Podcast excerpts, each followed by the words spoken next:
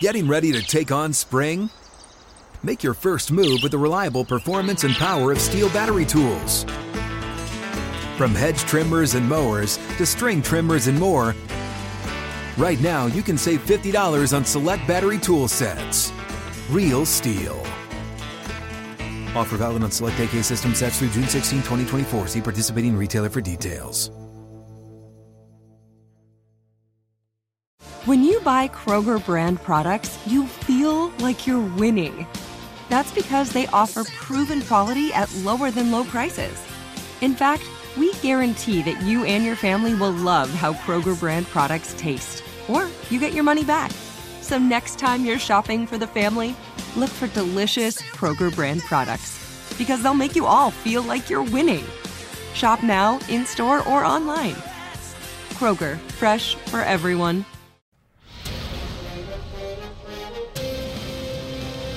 It's time for a Big Blue Kickoff Live Nobody can ever tell you that you couldn't do it because you did. on Giants.com You know what I saw? New York Giant pride. and the Giants mobile app. 17-14 is the final. One touchdown, we are world champions. Believe it, and it will happen. Part of the Giants Podcast Network. Let's go out there like a bunch of crazy dogs. Have some fun. Happy Tuesday, everybody, and welcome to another edition of Big Blue Kickoff Live right here on Giants.com and the Giants mobile app. My name is John Schmeelk, joined by the one and only Paul Dottino. The phone number is 201 939 4513. Hashtag Giants Chat on Twitter if you want to get in touch with us that way. You certainly can. Folks, we've done a lot of stuff so far on the specifics of the Giants and Panthers game, so we're not going to get heavy into that today. Of course, you can call about it and talk to us about it. But I thought it'd be better today to take a bigger picture look at the Giants in 2 0, what it means for them as a franchise, for the season, and taking more of a forest from the trees type of perspective on the Giants so far, sitting here at 2 0.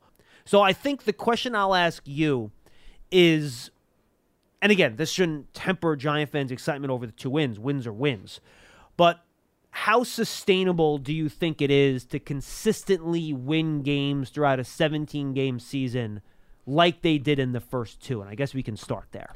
Well, as long as you don't turn the ball over, Don't beat yourself, right? you've got a real chance to win the bulk of your close games. Especially given the schedule that you're looking at this year. Let's let's go back to Tom Coughlin. More games in this league are lost than they are won. Correct. So my answer is it may not be pretty.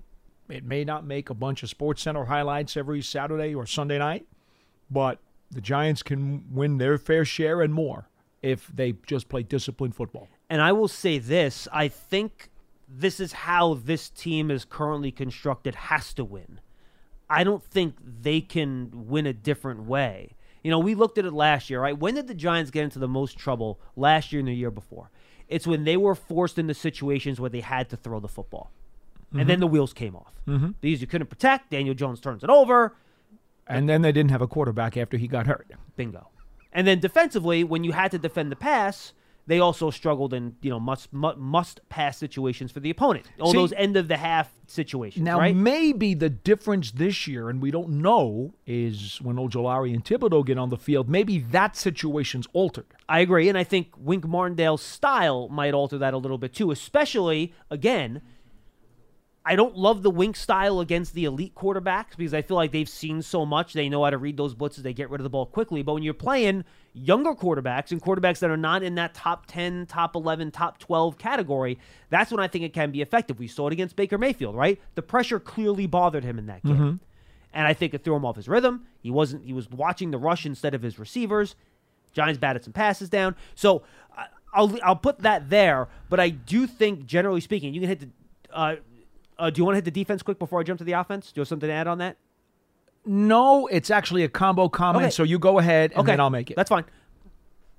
I saw you think about saying something. So, um, offensively, I believe, given what the wide receiver situation is, and I think it's clear that this coaching staff, given the fact the snaps have been so different week to week, are searching for answers at that spot.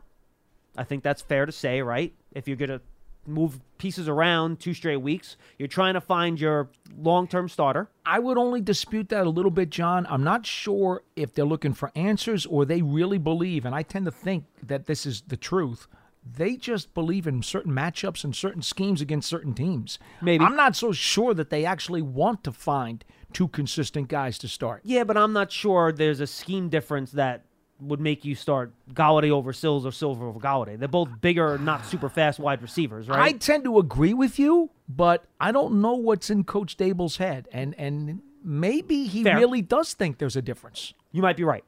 And there's no way to know for sure after two games. And I don't think he's going to be too eager to tell us. But n- let me put it this way. Even if you're putting different receivers in based on scheme, you know what they say about having a closer in Major League Baseball? If you have more than one, you don't have one. right. Right. So again, this is not me killing the wide receiver position, No, but no, it's clear they're are. they're not rolling out a bunch of number one Pro Bowl level receivers. Is my point. I do have another thought on that, though. yeah, go ahead, please. And only because I thought about it last night. Somebody had texted me about it, and they said, "Well, do you think Golladay's going to get more reps this week?" And I just said back, "I don't know." If I'm a defensive uh, coordinator, or for that matter, a defensive backs coach, and I usually know who the X, Y, and the Z receivers are, and I know if I'm either going to travel my top guy, or if I'm going to play straight up left and right. If I know what my style is, and the Giants are in this mix and match situation where not only can most of their receivers play all three spots, Golladay's not going to play all three spots. That's that's just a He's, fact. and and neither is Sills probably. and neither is Sills. Right. But although Sills has done some slot work in camp, a little bit. he yes. Mm-hmm. did. He played some big slot. Golladay didn't, but Sills did. Yeah, but James and Shepard and Kadarius can all move around. They can play all three. Right. Mhm. Well, now think about that for a second. What am I telling my defensive backs? I got to tell each one of my defensive backs guess what? You can't just prepare for one or two receivers. You got to prepare for five receivers on Sunday because the Giants may use any combination in any spot. I'd still rather be rolling out Hakeem Nicks, Victor Cruz, and Mario Manning. So would I. so would I. Or But- Odell Beckham and Sterling Shepard and whoever, whatever. But but short of somebody who can impose their will on the defense Right. every No, week like. Plaxico Burress can do, I hear what you're saying. isn't that a pain in the rear end? It is. My point being, To prepare for it's kind of nasty. don't disagree. But I, my point is that I don't think, as currently constituted, and then throw in the rookie right tackle, the issues on the interior of the offensive line early in the year, you don't. If, if Daniel Jones is dropping back 40, 45 times That's a game, bad. things are not going to go well. Hmm, That's bad. So, bringing back to my larger point, Yes. I think this is how you're going to have to go about trying to win games because I don't think, and frankly, this is the same situ- conversation we've had the last two years. Be- Again, because personnel dictates what you can do. You can't just coach a certain way and scheme a certain way if you don't have the personnel to execute that scheme.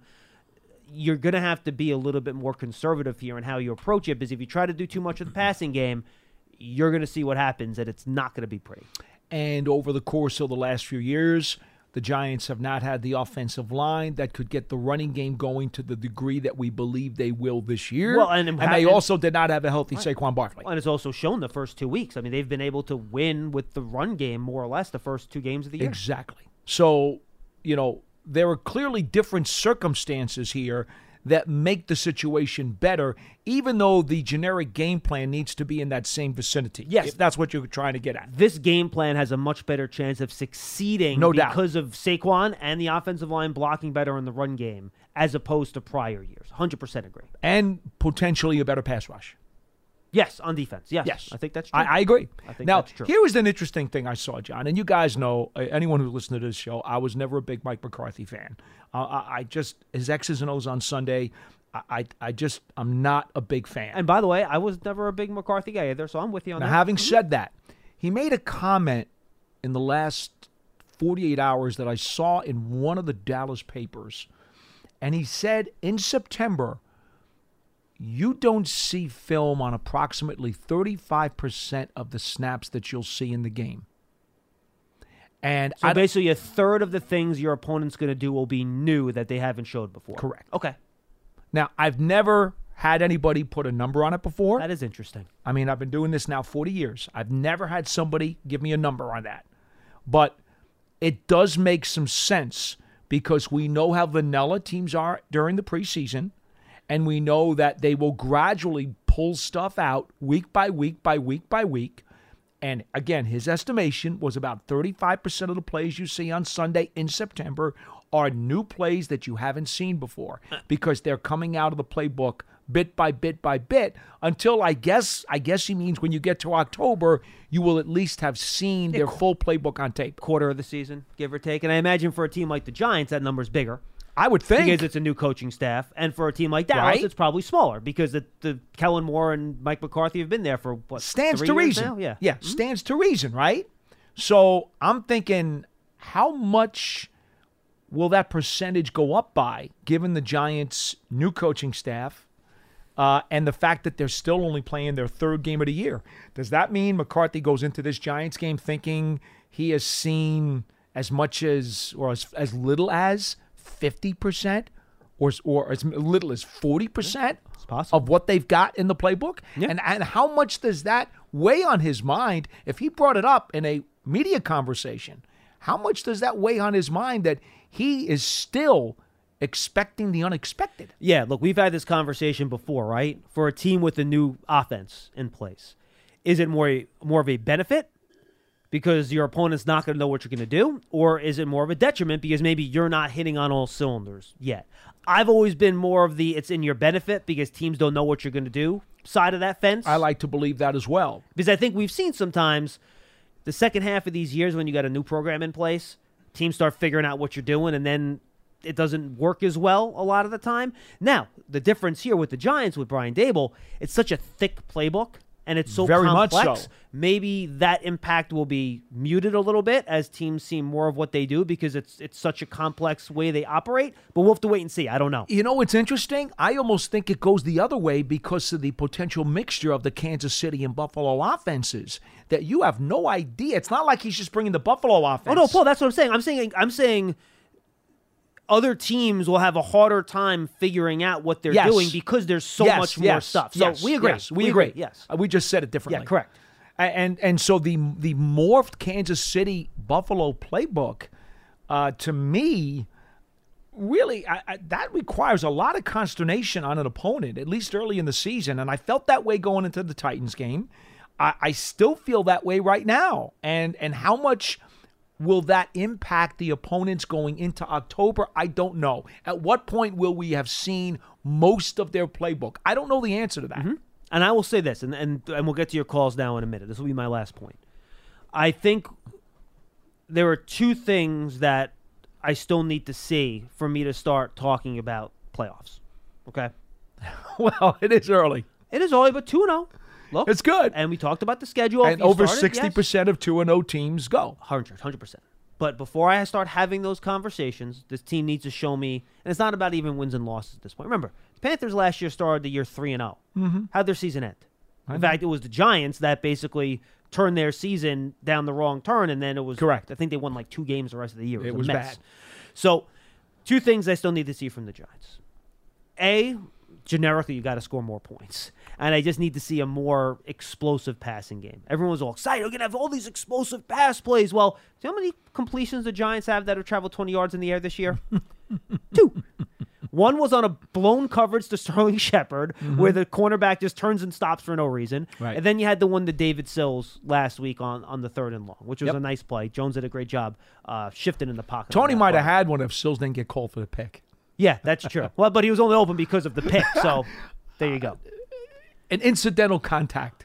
Well, he was open because Sills and the cornerback collided, Yes. whatever you want to call it. Rub route, pick, Three Stooges. The routine, point is, it was it was flagged. That's the point. Correct. Mm-hmm. And yeah, and it wasn't a, a naturally occurring open player down. Correct. So Correct. I I want to see a more consistent, explosive offense through the air. That's fair. And I think you need to see you're going to need that against better teams, That's right? fair. That can score more points. I agree. And the second thing, I need to see how Wink's defense holds up against elite level quarterbacks. And to, through no fault of their own, we just haven't seen them play those guys yet. And Tannehill's a good player, but he also has all new receivers, their Right. passing game's out of sync, and all that stuff. So those are the two things that I need to see before I really start believing, believing, believing. And the two potential answers that will help get you there are the additional edge rushers who are coming off of injury. You'd like to believe that will help that situation. Yes, And but you- my worries are more about cornerbacks not named Adoree Jackson.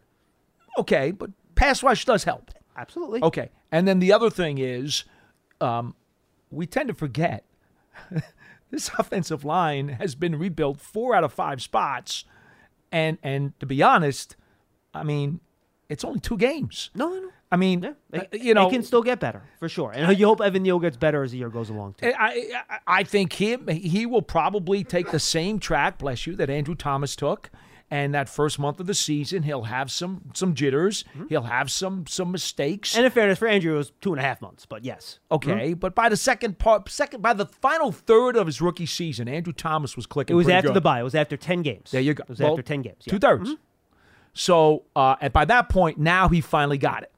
So, you know, these guys, there's so many new parts on this line. To be frank with you, I, somebody asked me this morning. Oh, yeah, Paul, I'm not saying it can't happen. Right. I'm just saying I need to But at least it. there are potential answers. Sure. And, and the only comment I would make is that I was asked this morning about the offensive line, and somebody actually said to me, "What grade do you give the offensive Oh, line?" I hate grades. Oh, and I and I and I know, I but I simply said, right now they are functional, which is my minimum requirement to be able to compete and win a game. Would is that they're functional? Would you consider them functional in the pass game as well, or just because of the run blocking?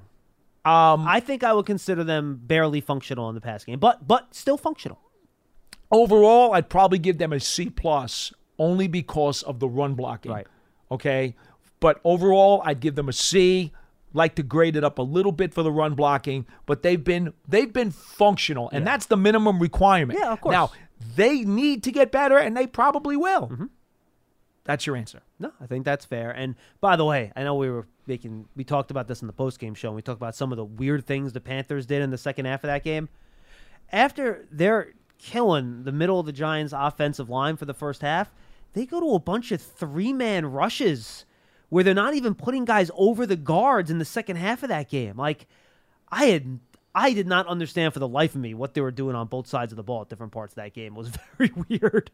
Yeah, I thought that uh, they had the opportunity to flood the A and B gaps much more frequently. Yeah. and cause the Giants to be off schedule more. And how often And they, didn't. And how often they put Brian Burns into coverage? Yeah.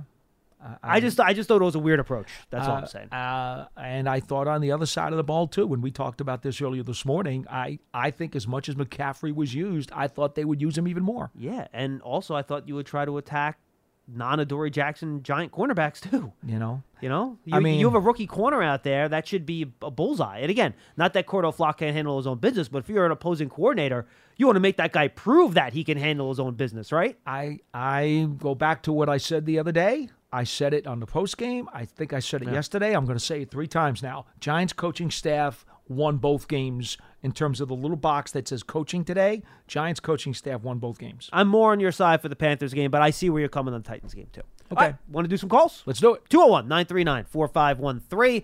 Hey, Giant fans, make sure you're at MetLife Stadium for the next home game September 26th. The Giants will host ride the rival Dallas Cowboys for Monday Night Football. A special Ring of Honor ceremony will take place during halftime. Limited individual and group tickets are still available, so visit giants.com slash tickets to secure your seat today. Live Nation presents Concert Week. Now through May 14th, get $25 tickets to over 5,000 shows. That's up to 75% off a summer full of your favorite artists like 21 Savage, Alanis Morissette, Cage the Elephant, Celeste Barber, Dierks Bentley, Feid, Hootie and the Blowfish, Janet Jackson, Kidz Bop Kids, Meghan Trainor, Bissell Pluma, Sarah McLachlan. Get tickets to more than 5,000 summer shows for just $25. Until now through May 14th. Visit LiveNation.com slash Concert Week to learn more and plan your summer with Sean Paul, Sum 41, 30 Seconds to Mars, oh, and Two Door Cinema Club. Donnie in Queens will lead us off. Donnie, Good afternoon, gentlemen. what's Hi. up? Uh, I, I agree with pretty much everything you guys said uh, so far. And just kind of to add on to it, I remember uh, earlier in the, uh, or later in the offseason, John, you said you almost didn't even care what the record was this year. And I, I kind of feel the same way. You know, watching these first two games, you know, it's pretty evident the Giants are operating with a talent deficiency. But like you guys were saying, they're going to play teams also operating under those same talent deficiencies throughout the year, mostly throughout the schedule.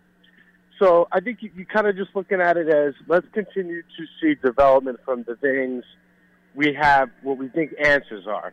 Like you guys were mentioning Evan Neal, and maybe Paul could touch on this. I think he's much further ahead than where Andrew Thomas was at that same point in his career. Would you agree? I think he's played better, but I think Andrew Thomas had a much tougher opponent and competition his first couple games. I So concur. I think we're and position. yes, and Donnie, I think the other thing too, Evan Neal's going to get his test this week because every single snap he's going to be one on one with either Demarcus Lawrence or Micah Parsons. Mm-hmm. We're going to learn a lot about that kid on Monday night. Yeah, totally agree. And, and, and actually, I, I don't expect them to win the game because of that. Uh, but you know, that's, that's a story for another. Well, well, day, Donnie, I, well, Donnie, here's the thing: you don't win the game because of that. You just hope you don't lose the game because of that. Then that's Right, really well, the better way to phrase it. tomato, tomato. Right, I agree. I, I think that's going to be the ultimate difference in the game. We'll see what the Giant injury report looks like as the week goes on. But you know, look, I I say I don't care about the record, but when I'm I was at the game Sunday, I had tickets in section 103. I cared then, right? But you know, you, you take a step back a couple of days later, you you still want to look at this big picture. Like the, the the entire passing game is going to need an overhaul in the off season. You know, the watching Philly last night, and it's like, man, they're better at us at quarterback. They're better at us at tight end. They're better at us at receiver. You know, we've got a, a long ways to go. So keep sight of the main thing, which is just developing, you know, a, a smarter style of play, better coaching, better culture. Take the wins as they come. But this is still a, a you know a multi-year process, most likely. And I'm going to hang up and listen. I, I appreciate the work you guys do. Thanks. Thank you, Donnie. Appreciate the call. And I think Donnie put it well, right?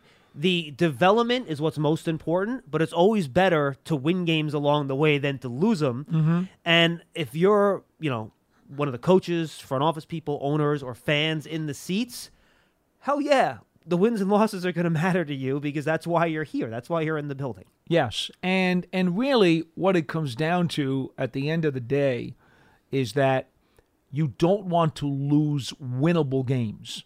In other words, if you go up against an elite opponent, and I think most people believe that the Packers are one of your elite teams in the league And this year, right? Baltimore might be too. Okay, but let's. I'll just go with Green Bay for the moment, just to just to illustrate the example. Mm-hmm. And if the Giants go to London and Green Bay just flat out beats them, okay, You lose by 17. all right, you know what? If you lose to one of the really good teams in this league because they just decide to take it to you, it's going to happen, and you can accept that. You say, I want to compete as best as we can. I want to see if we can close that gap, but you can swallow that loss. The problem is if you lose a 20 to 17 game against the Washington Commanders, that's the loss that's going to churn in your stomach and make you sick and want to throw up because you're going to say to yourself, that's a winnable game. While we're progressing and while we're watching our team, and this is, I think, the mentality of, of, of the, of the players, while we're watching our team get better, we want to win the winnable games. Don't lose the winnable games because that's not the way you, you pro- progress. No, 100% agree. 201 939 4513. I'll get to Joe in a second, Pearson. I want to follow up on one thing that Donnie said with you, Paul. You starting to turn on Jalen Hurts a little bit? He's thrown the ball awfully well his first two First games. two games look really good. I agree. Now I want to see him, and I said this. I was doing a hit on our Syracuse affiliate uh, just before we started, actually, up there in Rome, Utica, Syracuse. I want to see him do it still against a team that's not going to give him so many easy throws with A lot of pitch and catch. Yes. A lot of it. that takes nothing away from Jalen You Hurts. still got to make the play. You can only do what teams are playing. You can only play against what teams are Mm-hmm. playing against you. But it looks like for the first two games, at least, it looks like he's taken some steps forward. And if he It does. and if he plays that well the whole year, oh, they will win the division. they might win. And- they and- might win the NFC. Well, and I was just going to say it won't it won't be close. If he plays that well, they will win this division with some comfort zone. totally agree. And I, you know, I don't think anybody in the NFC East wants to see that. no, I don't. I don't think they do. All right. So you're. I. I our, our our buddy Bam Bam on Twitter wanted me to ask you if you were turning on Hurts a little bit. So. Look, the evidence is, is before you. At the moment, it's right there, staring you in the face. And by the You- way- you have to say what it is. And if the evidence changes, then your opinion And change. we'll That's let you the know. way it works. 100%. no, you're right. Because somebody's yelling at me, "Are you guys didn't give Hurts any credit. I went back. Do you know how many games after October 3rd last year he threw for more than 200 yards? Not 300, 200. Oh, I know. Three. I know. Like, it was not good throwing the ball last year, the final two and a half months of the year. So, Every team has a question mark about them, certainly in this Yeah. division and in most of the conference. And for Philadelphia, I'm sorry, Coming into the season, Hurts was a question. And so far, he's answered that in a positive way. To this point. But just much like with the Giants at 2 0, just two games. Wait, we can see how it change. we can change opinions. Yes, Pearson. When evidence changes, you can, in fact, change your opinion on something. That's wild.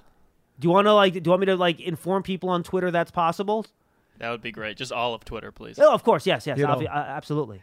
That's why they have forensic scientists in the police department because when they collect the legitimate, legitimate evidence, they've got to be able to change directions. Yes, absolutely. All right, let's go to Joe in Pennsylvania. He's up next. Hey, Joe.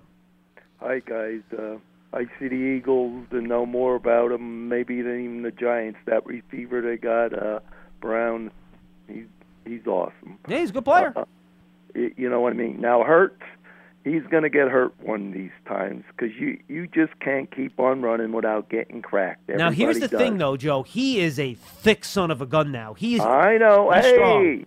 you you- saw what the the Giants cold cocked. Uh, uh, what's his name from um, the running back, the big running back from. from Oh, uh, Crowder's Tennessee. hit on Henry. Yeah, and Moore's then, hit on Henry. and, I and then, they- and then Derrick get- Henry got right back up and kept playing. That's my point. Right. Hey, you have a hundred and seventy pound uh, defensive back coming full speed and and let him hit you. Don't worry, they they can do damage. All right, So, all right. uh, let, let me just let me just say this: wishing that a Giants defensive player would knock Hurts out of the game and injure him is not exactly a pleasant thought. Yes, I agree. Okay, I mean to be fair, that's not very sportsmanlike I'm- of you.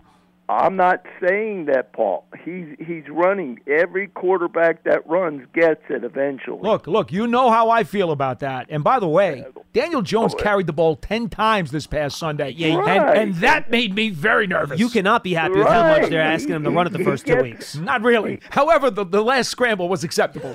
Well, no, but you know, but but that's when he should do it though. In Yes. those critical situations, Absolutely. that's when you do it. In key moments, I'm still Right, okay with but- it. But he ran a little too much for my liking Sunday, John. Right, but Hurts they just do it a lot just to run it. You know what I mean? He's right in the game. Well, you know what? it. If they continue to do it and he pays for it, well, then that's just too bad. Well, that, that's, the way it goes. It, it, it will happen. What I want to bring up, I had a hard time. I couldn't even get through there. I wanted to bring up that first game interception of, of Barkley. It, I don't think it's coincidental. In camp earlier this year, he was intercepted at least once or twice down in that red zone. They play him real tight. I think Holmes intercepted him once or twice. That was the ones that they showed on TV. I don't know when the fans couldn't see it.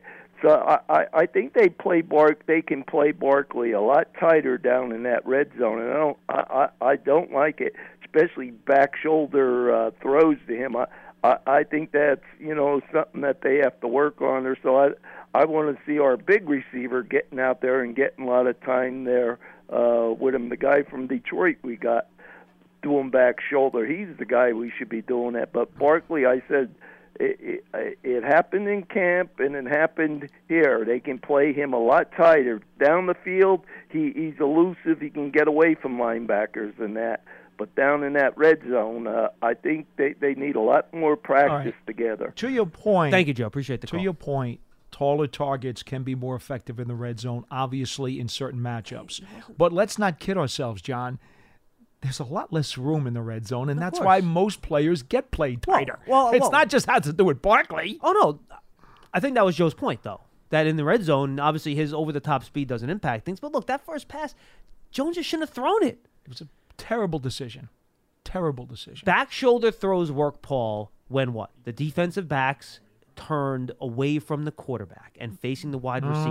Mhm. The safety was staring at Daniel Jones the entire time. When you try to throw a back shoulder throw to a, against the DB that's staring at the quarterback, it's going to be an interception every single time. And It he was, a- three yards in front of Barkley too. It was a, and It if was you a and if, terrible, if he was going to throw it, he, he had to throw it two seconds earlier. So there's a million things that went wrong on that play. And Daniel, and look, Brian Daboll it. said it. Daniel Jones knows it. That was a, it was a bad decision, and he got away with them, by the way, in week two at the end of the first half when he threw it right to the linebacker. And that, and by the way, you, you talk about, and I always, you know, people get nuts with me on this, but I always talk about the small margins in the NFL, how little plays here or there can change the the whole way a game goes. First week, No doubt. Randy Bullock misses a 47 yard field goal. Kick he makes what 80 percent of the time. I'm sure. Week two, if that Panther player intercepts that ball, that could be a pick six, Could be. and then that whole game's different. Could be. So these little moments can turn themes different. And again, too many times the last couple years, those moments have gone against the Giants. And for once, they're going in the Giants' favor. It's nothing to apologize for. It's not a negative. It's just that's the way the NFL is. I, I, I've mentioned this to you many times, John. Parcells used to tell us all the time there are going to be a handful of plays during the game where you will absolutely butcher the play. You will make a horrible mistake. It will be a terrible, terrible play. It could be in coverage, it could be a bad decision by the quarterback, it could be a wrong route by a receiver. And if the other team takes advantage of one of those five or six plays, you get burned badly. But what you hope is that when you make those five or six horrific plays, that they don't take advantage of it. Hey, look last night. How big was that deep pass that the Vikings dropped? What was that? Irv Smith, I think, Mhm. that dropped it. If he catches that and runs for a touchdown, that's a whole different game. They could run it with Dalvin Cook more. The whole game's different. So it's these little moments. That's why those. That's why the execution is so important. Because if you fail to execute once or twice in critical spots, it changes the whole tenor of the game. And you know what makes me laugh? These bozos who get on Twitter, right? Who pull up. Twitter annoys you? the people on it a lot of times annoy me. So how about this? They get on the all 22, right? Oh, because they get that off the Game Pass. All right, and, and they and they pull up the all 22 and they go, Daniel Jones held the ball too long. David Sills was 35 yards downfield, wide open on this play. Okay, well, guess what?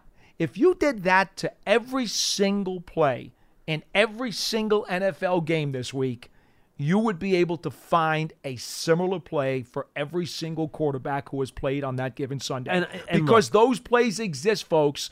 Those plays are out there. They're there every week for every quarterback. It just so happens that every once in a while, it will either result in a great play or a bad play, and then sometimes nobody even notices it because nothing happened on the play. Hey, look, and, and we can only see what we see and know what we know. But as we always say here, it's important to know what you don't know. Bingo. And it's my it's my mantra. I've lived by that for years. Look, we can you can Know what you criticize and, and, and say that sort of stuff, but in the end, the coaches and that what that know what the play is and know what the reads are and know what the progressions are are the ones that are going to know if it's for sure if it's a good or a bad play. That doesn't mean you guys can't watch it and you guys can't come to your own opinions. You certainly can, but I hate unless I have overwhelming evidence. I hesitate to to really. You can bring it up and say it. Well, I saw that. Maybe it means this. Maybe it means that. But it, it, it's you have to be very careful being definitive about it, unless you really know that's what happened on a certain play. But even beyond that, John, again, there's gonna be plays Mm-hmm. every week where a quarterback leaves a big play on the field. It- it's gonna happen to every quarterback every single week. If you really want to study Now, some every more- play, some more than others, some more than others. But but if you look hard enough, you're gonna find at least one play in every single game. All right, let's go to Hugo in New Jersey. He's up next. Hey, Hugo, what's going on, pal? Hey, uh, hi guys. Uh, I really appreciate your comments today. I think they're spot on. Um, I don't want to make this the Jalen Hurts show, but that guy throws from a like a perfect horseshoe pocket like ninety percent of the time. No, that helps Perfect too. It does. That helps So too, no it's question. like it's like seven on seven on sevens out there. So uh, my hope is that when we face them, Wink uh, figures out a way to make the pocket a lot more messy for him. and Yes, make him unfortunately, Hugo, that means decisions. that means you're gonna have to cover AJ Brown and Devonta Smith one on one outside. So good luck with all that.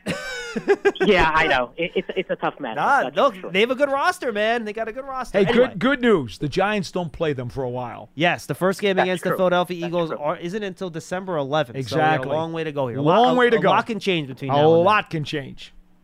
Yeah. Well, anyhow, one of the uh, really the reason why I called is one of the concerns I had coming into this year would be our run defense, just based on what happened last year. And I, I look at the macro picture over the last couple of years. Uh, I, I think we've lost some pretty solid talent along the defensive line between Dalvin Tomlinson, B.J. Hill, Austin Johnson.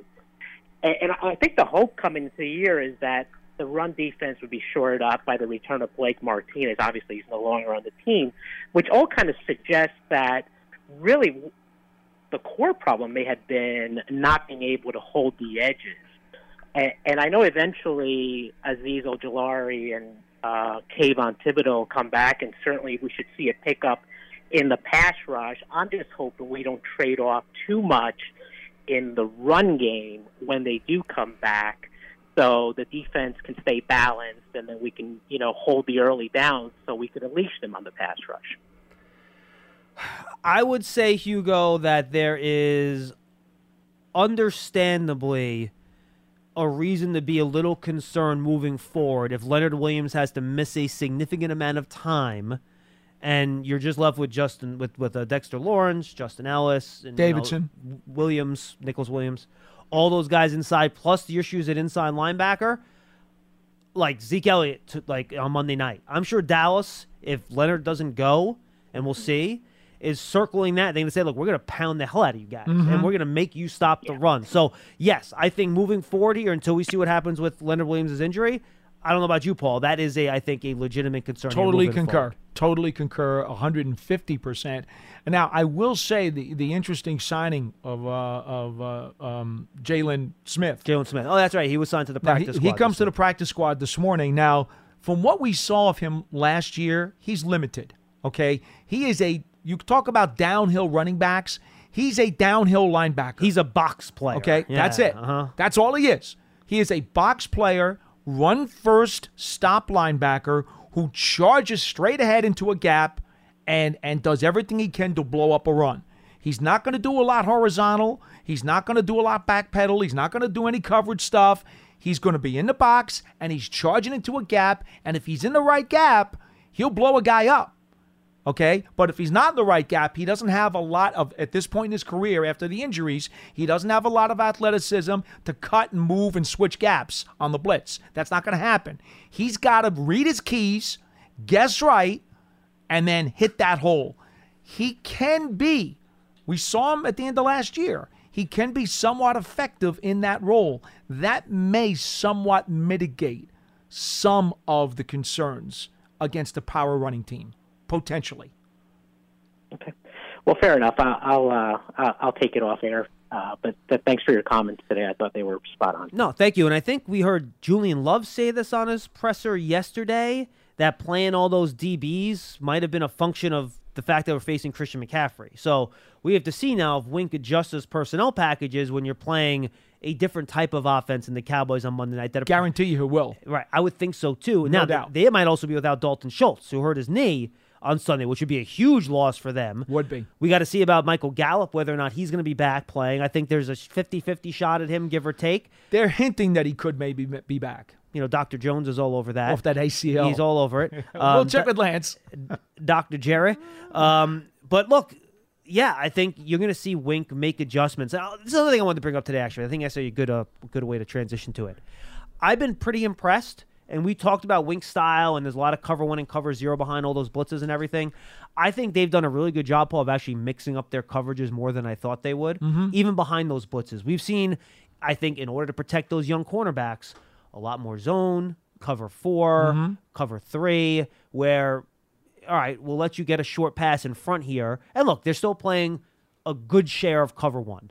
But cover zero has been few and far between. We've got only a couple of those each game. It hasn't Mhm. been a lot. Mhm. And I think Wink, to his credit, and this was, and I've mentioned this on the show, one thing I was worried about with him coming here, you saw Baltimore last How year. How much right? of a gambler would he be? Well, but and, and, and the adjustments, like Mhm. after he lost his cornerbacks, he kept doing same stuff, and He it did. didn't go well. No. I think we've seen. Maybe it's Brian Daboll's influence on him. I don't know, but I think we've seen him get away from some of his core stuff more based on the talent on the roster, and I think that's been very effective. I remember Daboll saying a few weeks ago when he was asked at one of his pressers about the coordinators and their propensity to do certain things. And I can't remember what day it was, but it did strike me, John, because he did say He did. Something that. to the effect like we tailor stuff or we tweak stuff depending upon what we have. And we've always talked about that. That's what the best coordinators do. Mm-hmm. They will make tiny changes to even their core philosophies depending upon the ability of the players they currently have. By the way, Jerry Jones, minimum of two weeks for Dak Prescott. So there you go. Dr. Okay. Jerry's back on it with a new medical report. So that's good to know. Um, no, look, I agree, and that was one concern I had about Wink when he got here because I, you know, Understood. Frankly, we just saw how the Ravens got lit up late last year without their corners, but I've been very happy to see. And again, I wasn't watching them super closely, so maybe my impression of what they were doing was wrong. That's very possible. But yeah, we don't see the Ravens every day. Correct. but I've been pretty impressed with how he's mixed up his coverages behind his bl- blitzes, and frankly, when he hasn't blitzed, how he's mixed in a lot of zone with his man. And I think that's got a long way to helping these last couple weeks because the Giants' defense have not really given up a ton of big plays. So you Not know, at all. and that's one thing we were worried about, and it really hasn't happened. One pass play over 20 yards last week. Yeah, That's And it. Week one, I think there was two. I don't remember. Trying to remember. I don't remember. Neither do I.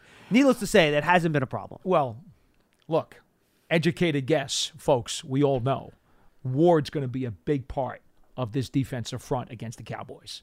And if he's not, I'd be very Oh, shocked. Jihad Ward, yes, yes 100%. I'd be very Mhm. shocked. Yes. So he was a bigger part in week one, had a somewhat of a, of a, of a, sizable part in week two. He'll have a bigger part again in week three. If Leonard doesn't go, is that more of a Nicholas Williams, more of a Justin Ellis? What do you think? It's split. What do you, You think? You know what's funny? I feel bad. Dexter Lawrence has got to play like ninety percent of the snaps. That poor guy's gonna need Over 70 this past week. Seventy nine percent. It was Yeah. almost eighty. That they better have the oxygen tank ready for that poor guy next week. I will tell you something. Nick Williams, since he made the roster, I thought he was good in preseason too. By the way, he came on as camp ended, Mm-hmm. and then he made the roster. And I think the snaps that he has given them have been productive. I I, I kind of like what he's doing. Yeah, and I think he's more of the size profile that Leonard Williams is. He's a different shape than Mhm. Justin Ellis. Ellis is, more of Ellis is more of the he's a plugger. Dexter Lawrence replacement. He's a plugger. Yes, correct. So we'll see how that goes. The goes. thing about Williams is that people don't remember some years ago when he was with the Bears, he was one of their starting defensive tackles and had six and a half sacks and was very productive. And then as the years went on, he started moving around and they were, oh, you're going to play some defensive end and you're going to be out there and you're going to do this and you're going to do that. Look, I wonder if the Bears had just left him where he was at defensive tackle, where he had his best season ever, they might not have been better off. No, they they did have Akiem Hicks, who's a really good They player, did. which is probably one. Of I the get issues. that. Anyway, all right, let's go back to the phones, Paul. Uh, but first, I want to remind people the Giants' official connected TV streaming app, Giants TV, brings original video content and game highlights on demand and direct to Big Blue fans. Giants TV is free on Apple TV, Roku, Amazon Fire TV, and the Giants mobile. All right, let's go to Jonathan Westchester. He's up next. Hey, Jonathan. Hey, how are you guys? We're good. Hi. I actually wanted to give a little bit of credit to uh, Dave Gettleman today. I- Okay. you know, you often hear that it, it takes about three years before you can really judge a draft class. So we're now in the third year for the 2020 class, and it has the makings of a, a a very good, very good draft. I mean, the the fourth overall pick, Andrew Thomas, currently the highest rated tackle by PFF. He could be all pro this year. And then the second round pick, 36 overall, was uh, Xavier McKinney. And, you know, you can make the argument he's the best player on our defense right now. He played a huge role in keeping McCaffrey in check this past Sunday. And Jonathan, by the way, Uh, the, the guy that would be in in in the conversation with McCa- with um, McKinney as the best defensive player is Leonard Williams, who Dave Gettleman's traded for. Mm-hmm. Right, right. Very true. And then, you know, you continue down that draft class. A lot of value late also. They got uh, Darnay Holmes in the fourth round. Mhm. Sixth and seventh round picks were uh, Cam Brown and Carter Coughlin, both playing a big role on special teams. And uh, Mr. Irrelevant, uh, Tae Crowder. So he's our, you know, starting starting middle linebacker going into the season. So uh, You know, don't don't forget Shane to Dave. Lemieux. Don't forget Shane Lemieux, Yeah. who at this point the jury's out because he's hurt. Okay, Cam Right. Brown's been really good on special teams. All right, so Mm-hmm. you know, let's don't discount him because we still don't know exactly what his career is going to look like by the time it's over. We don't know about Matt Peart's career by the time it's all said and done because he's also been hurt. Mm-hmm. So the jury's still out on some of the players, but you've already named some players that he did draft who clearly are part of the core of this team. Hey, look, Jonathan, I'll say this, and I think there are plenty, plenty of fair criticism of Dave Gettleman's tenure, and things didn't go well. Just look at the record. There's so many fair things you can criticize the man for, and that's fine. But I, in my opinion, Dave Gettleman understood how to evaluate talent. Like he could identify a good football player, right? Like Dexter Lawrence, good football player. Saquon Barkley, good football player. I think he just struggled in building a team with those talented players and figuring out how to put the right talent together to create a winning team. I think that's where he had issues. But I do think, again, there are misses in terms of talent evaluation too. But I do think, generally speaking, he knew, okay, well, that guy's a good football player. I want that guy. But I think just figuring out how to build a successful winner in that process is where there was a bit of a struggle. In short, the roadmap did not work. But in terms of Mhm. getting the guys that were going to help the team, he left the team with much more talented players than when he came here. He drafted more talented players that were Yeah. drafted before he got He really Yes, did. That's true. Yeah, and, and even until I'd say about a year ago, you know, there was a, a real argument that you know they missed missed with that first pick. You know that it could have been should have been Becton or Willis. I mean, it's looking like either Thomas or maybe worse. You know, you know, maybe one and one A between those two guys. So, uh, you know, he he, he hit that first pick. Look, as long as you want to throw some bouquets his way, you could thank him for giving the Giants an extra first rounder and an extra third rounder this year. Now, in fairness, the guy you traded down, you know, to, to draft that year, it hasn't worked out. He's been so hurt. far. So Tony's Mhm. been hurt. Mhm. But like I said, there, there, there, there- there's plenty to be critical of, and other stuff has worked out. So more. but Thank you, Jonathan. Appreciate the call, man. Thank you. Obviously, given the record, more bad than good. That's why he's not here anymore. But some of the best young players on the roster were guys that he drafted. Live Nation presents Concert Week. Now through May 14th, get $25 tickets to over 5,000 shows. That's up to 75% off a summer full of your favorite artists like 21 Savage, Alanis Morissette, Cage the Elephant, Celeste Barber, Dierks Bentley, Feid, Hootie and the Blowfish, Janet Jackson, Kidz Bop Kids, Meghan Trainor, Peso Pluma, Sarah McLachlan. Get tickets to more than 5,000 summer shows for just $25. Until now through May 14th. Visit LiveNation.com slash Concert Week to learn more and plan your summer with Sean Paul, Sum 41, 30 Seconds to Mars, oh, and Two Door Cinema Club. Correct. 201 939 4513. Let's go to Gary in Virginia. Gary, you're up next. Hello. Hey, Paul and John, how you doing? Hey, Gary. Yeah, I just want. Hey, I just want to talk about the receivers a little bit, and uh, I know we have talked about how, um, you know, the way the uh, Brian Daboll is moving them in and out, and the the positives to it. You know, you get you reward the guys that are practicing hard. You know, you give different looks to teams, but there's another side of that coin that I was thinking about, and you know, telling Daniel that hey, you have you know Kenny Golladay and Tony and and Shep. These are your guys to move forward, and there's there's a there's a growing process in having the same the same crew to work with, you know, throughout the games, and having the other guys you know come in on certain plays. So, and I know our passing game hasn't been you know as good as we hoped. So I'm wondering if that might be part of it. Well, look, I tend to take this coach at face value. I, I, to this point, he has not said anything that was sketchy, that was cloudy, or that did not come to pass. Everything he has told us since the day he got here has actually come to fruition exactly as he as he spelled it out, Don. John. Now, oh wow, that, that was insulting. Um, but I said Don, didn't I? yes, you did. I'm Um, sorry. It's okay. It's funny. Um, but he- in fairness, Brian Daboll also efforts not to say a whole lot. But the stuff that he has expressed, I think so far has has rang true. Right. So, as far as the receivers are concerned, until I see something that indicates there's another uh, agenda or there's another plan, I'm going to take it at face value that he truly believes mixing and matching, depending upon the game and the opponent, is going to be the way that he thinks this passing game is best served. I, I may not necessarily agree with that philosophy, but he's done it for two weeks and they've done just enough to win, albeit not explosive, not exciting. Passing game has to get better. I think it will when the offensive line also improves. But um, yeah, I, I I'm just at this point I'm a wait and see unt- until Brian Daboll does something that doesn't jive with what he said. I'm not going to question him. Sure, and I, I you know I believe what he's saying. I just don't know if it's the right avenue because maybe because we, I've never seen it. I've never seen it before. You know, usually I- you take I- the top guys and maybe he's the guy. You know what? no one knew about America until Columbus got on a boat. I mean, it doesn't necessarily mean it's wrong. And look, I'm as old school as anybody. John will tell you every show. I am as old school as they get. And old. And, and old. Just old. and I have had to adjust. I've had to tweak some of my philosophies too. I mean, uh, look, it is what it is, man. And by the way, we talked about wink adjusting. You don't think Brian Daboll wants to throw the ball around the yard a little bit more, given what he did in Buffalo? Of course he does. And and they've been winning with the run in the fourth quarter I mean, for two games Mike, now. Mike Kafka from, from coming from the Chiefs, where it was like running the football would like give you hives over there. And look what and, they're doing and here. then again, Daboll has even said to that, I didn't have Saquon Barkley in Buffalo. He has. He, he actually said that to us in a production meeting, right? If I remember right. Said Yeah. it then, then to the regular oh, press Oh, did he? too. Yeah. Well, there you go. I did not have Saquon Barkley in Buffalo. Right. Well, guess what? I got different ingredients. I make a different recipe. You attack with your strengths.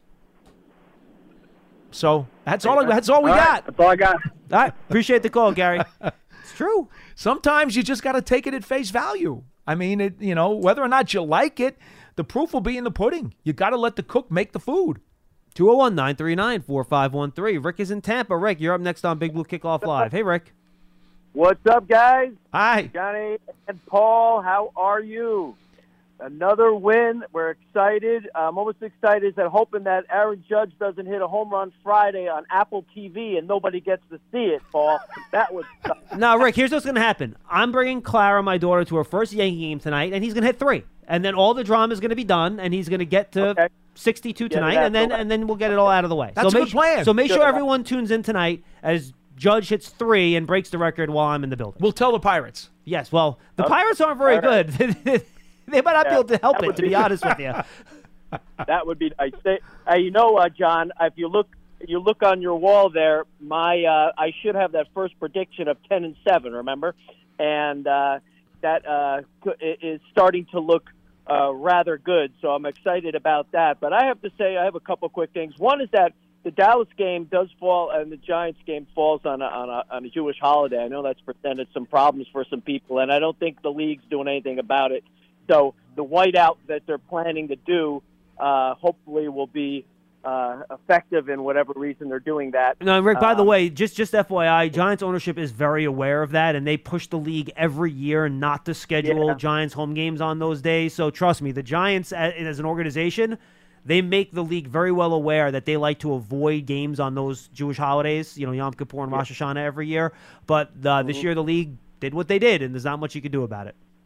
Okay. Uh, I have, uh, as watching the game, um, and I know we got to the part with the Giants, and we've talked about this on the show and as, as a team for years now. That what we call the what the four minute four minute offense when you get the ball and you have to eat up the clock, right, Paul? And I'm just thinking that this has to be the difference with the Giants this year and uh, how they did it. They did it. So uh, I think that was a huge plus and a good sign for the team. And how we did hey, Daniel Jones took to running like that, and and it looked really good. So uh, I think that was a big, big plus and a good start for the season. And uh, going into the Cowboys, you know, I have a question for you, and this is what kind of piggyback what he, the other guy was saying about the wide receivers. What is your thoughts with with Golladay? What, what do you think is going to go down with him? Because I think to start him play more this week against the Cowboys backs, who uh, are really good, and we may need that big guy, uh, you know, to to maybe uh, get the the offense going. Do you think uh, he's going to see more time? And where do you see it going if it does? If it just blows up and we and you know, it's it it just never happens. Uh, do you see anything with that? And it's a good question. I think whether and how much he plays this week will be a good indicator of what it's going to look like going forward. And we'll have to wait and see. You know, you hope Kenny handles it like a pro. If he doesn't get a lot of snaps, and you move forward. I think the good thing is that Brian Daboll is very upfront and honest with these guys ahead of time, so nobody's caught by surprise. He's very open with them, and you hope that if again if they decide not to play him a bunch of snaps, that it's handled well by all sides, and then eventually someone will get hurt, and and, and they're going to need him at some point this year. It's just a matter of time, and you hope that he's ready to go when they do. I'm going to take a chance here and try to get into Daboll's head, Oh, and that's a dangerous thing to do. but but I would think as he's thinking about how to use Golladay, he's going to say to himself, "Okay, now let's see. Do we want a speedier, quicker, niftier kind of receiver on the field? Do we want the bigger, stronger guy who fights for the ball on the field? Do we want more of a run blocking wide receiver on the field? Do we want a guy who's going to be more of a decoy? where, where even if he's not going to be targeted a lot, he's going to be on the field and he's going to draw coverage away. Uh, these are the questions I suspect that Daboll will ask himself as he decides which receivers are going to get more snaps and which receivers are going to get more targets. Um, I, I honestly don't have the answers to those. Again, this is this is one of those coaches' decisions that only he knows. Maybe Kafka, obviously, in those conversations will hammer some things out. But I don't know that any of the outsiders during the course of the week uh, are going to be able to decipher exactly what his priorities are and what questions he's asking himself and what the answers are to those questions. I just mm-hmm. think that this this is going to be what we're going to see for a while. And as mm-hmm. long as Kenny Golladay uh, accepts those answers and the logic and the rationale and doesn't cause any issues in the locker room, there's no reason why he won't continue to be on this team and at some point get an opportunity to be that guy. Mm-hmm. Okay. Yeah, I, exactly right. And Paul, the last thing, real quick, is that I know you phrased, uh, you coined the phrase, I should say, of the uh, it, when we talked about gadget, a gadget receiver. What was it? You call him a, a G the G receiver. G, the G receiver. Uh, G receiver. Now, are, are you? What have your thoughts been with that idea that we were going to see these little gimmicky plays between Tony and Robinson? Has any of that materialized? We've seen, we've seen, a, a, a, we've seen flashes of it. Thank you, Rick. Not a ton of it. I mean, we saw the attempted, well, you know, reverse pass. Right. So right. We've, we've seen, seen, a couple of jet sweeps. Yes, we have. We've seen uh, just, I mean, literally, we've seen a couple of flakes of oregano. Is about all we've seen. Well, it's only been two games. And it's only been two games. And that goes back to what McCarthy was saying about not having seen a bunch of plays in the playbook. I mean, there are only so many things you can do. And again, only eight quarters of football. Right. Uh, and by the way, Robinson didn't even play in week two. Correct. And we'll see if he's able to play. And Tony didn't play much in week one. And let me throw this out there too. Look, when he talked about the Giants and everything, guys, they've been playing with leads too. Like that's been so important. The Giants have actually mm. gotten out to leads in these games. Well, not the first game, but they stuck with their game plan even though they got behind right. and they didn't turn into a, a pass first outfit. To their credit. So they, they stuck with their game plan. What thirteen nothing at halftime against Tennessee? Yes. That sounds yes. right. Yes. And then they took the early six nothing lead against Carolina. So that that has certainly helped too. I mean, over the course of the next several weeks, as these receivers get more time and as the different combinations are unveiled, I know you will see more of that because John, we saw all spring and all summer, we saw a bunch of stuff that they were going to do, and uh, they will all eventually unveil themselves. All right, let's finish off the show with one more caller. Scott in New Mexico will be our final one today. Scott, what's going on? Hey, guys. Uh, the points you made were very salient about the receivers because it's really hard to game plan when you don't know who the receivers are going to be. Hey, look, Scott. I, he, I, to be honest with you, the Cowboys are going to play man to man in that game, and they're going to press no matter who's out there. They're not right. going to care. So for the Cowboys, there's not going to be much confusion because they're just going to press the hell out of you and they're going to play man to man. And against this giant receiver core, they're going to say, if you can beat our solid set of corners, God bless you. And that's how the Cowboys are going to play. I can tell you right, right But the, the thing about it is, though, when you play man like that, you need to know your guys' idiosyncrasies right. across from you and all your keys. They're going. Every one of their DBs is going to have to study now Correct. six different receivers. That's fair. And know every yeah, and, key uh, for every guy. Unless they're I, traveling with certain guys, which is if they travel. I think yes. the Giants are winning. I remember I talked to you last week, Paul, and I asked if you were a believer because I guaranteed the Giants were going to win the game. And you said to me, "Well, call next week and we'll see what happens." And sure enough, of course, they won. I, but, I was very concerned about this game. I had them winning, but I thought it was going to be very difficult. Guys, by the way, and I'm just going to say it right now: if you expect me to say at any point during this this year for 17 right. games, oh, this is gonna this is gonna be an easy win. it's not gonna happen. Every game is gonna be hard. Every game. Right. Now, some games are harder than others, but every game is gonna yes. be hard. That's the, every game is hard, no matter who you play. Yeah. And, the Carolina and the matchup, though, did present some nasty right. situations. Yeah, but Baker the, didn't play well, and that was really the difference. Let's be honest. The the point I want to make, though, and John, you brought it up a little bit earlier, is you said you said you were going to learn a lot about Evan Neal uh, in regards to how he's playing, and I disagree with you 100%. And the reason I do is there hasn't been a single offensive tackle in the NFL that can control Micah Parsons.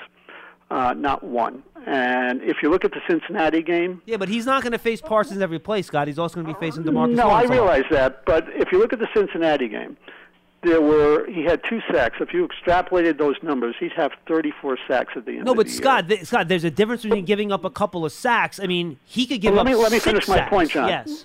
Okay. Uh-huh. Uh, they also had 15 pressures against Cincinnati. Of those 15 pressures, Micah Parsons alone had 10. And when you have a player like that who is the best player in the NFL defensively right now, bar none, my question to you guys is this.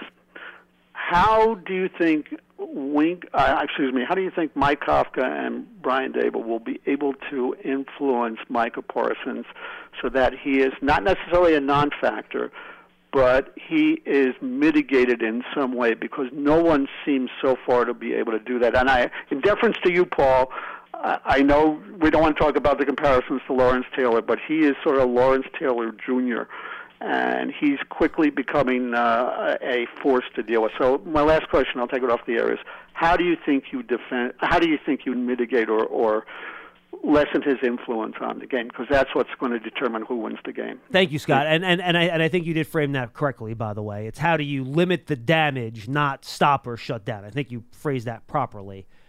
Look, and what makes it tough with Parsons, Paul, is that he doesn't line up in the same spot every time. He could be at left end. He could be at right end. He could be standing up behind the defensive line. They put him all over the place. So that's going to be a tough thing for, for the Giants offense to prepare for.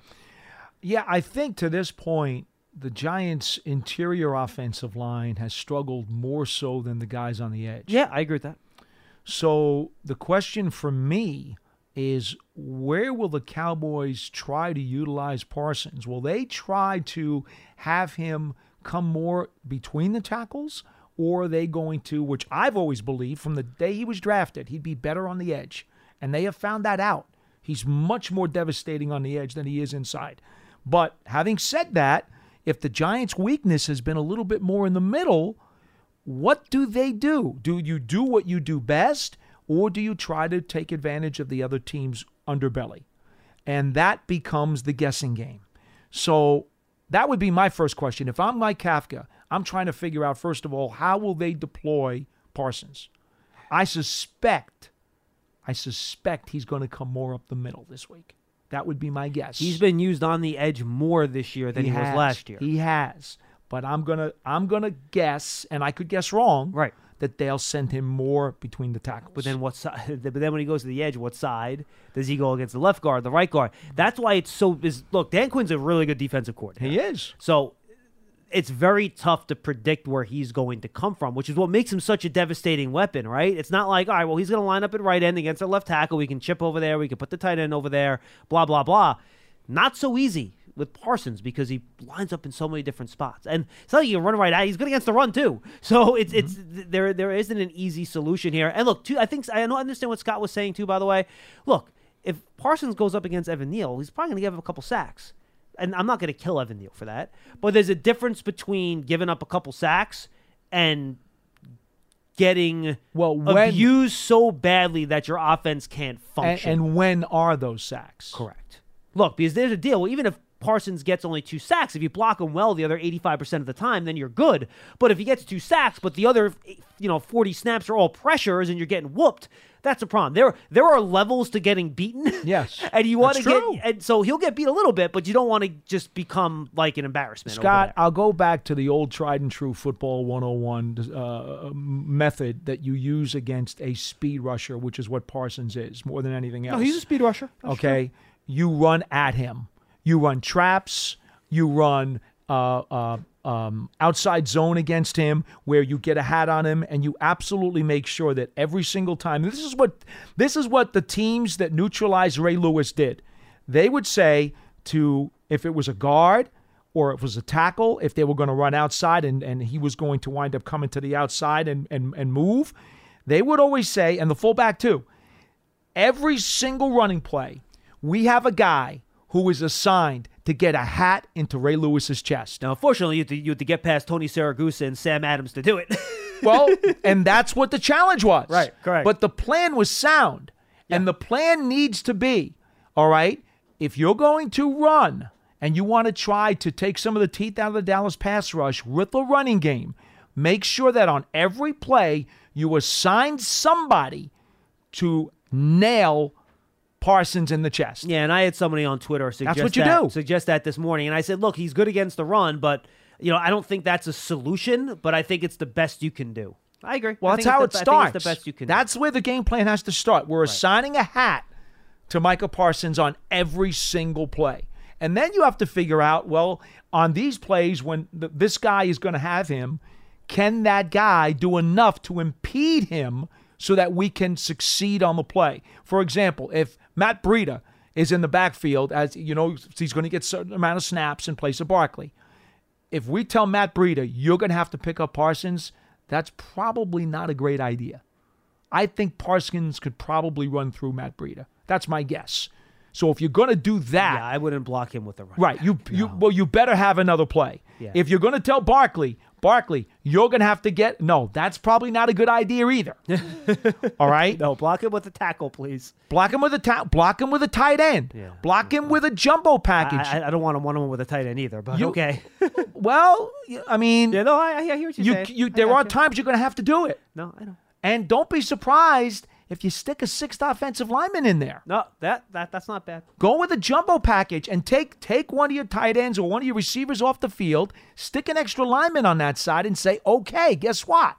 You're going to run that way, and if Parsons comes over to that side, you're going to just take this guy Of out." course, then the trick is knowing what side he's going to be on, so you call the play the right direction.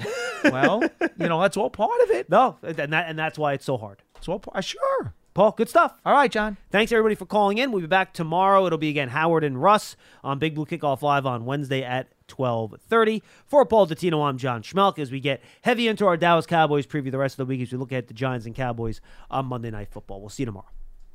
Live Nation presents Concert Week. Now through May 14th, get $25 tickets to over 5,000 shows. That's up to 75% off a summer full of your favorite artists like 21 Savage, Alanis Morissette, Cage the Elephant, Celeste Barber, Dierks Bentley, Feid, Hootie and the Blowfish, Janet Jackson, Kidz Bop Kids, Meghan Trainor, Peso Pluma, Sarah McLachlan. Get tickets to more than 5,000 summer shows for just $25. Until now through May 14th. Visit LiveNation.com slash Concert to learn more and plan your summer with Sean Paul, Sum 41, 30 Seconds to Mars, oh, and Two Door Cinema Club.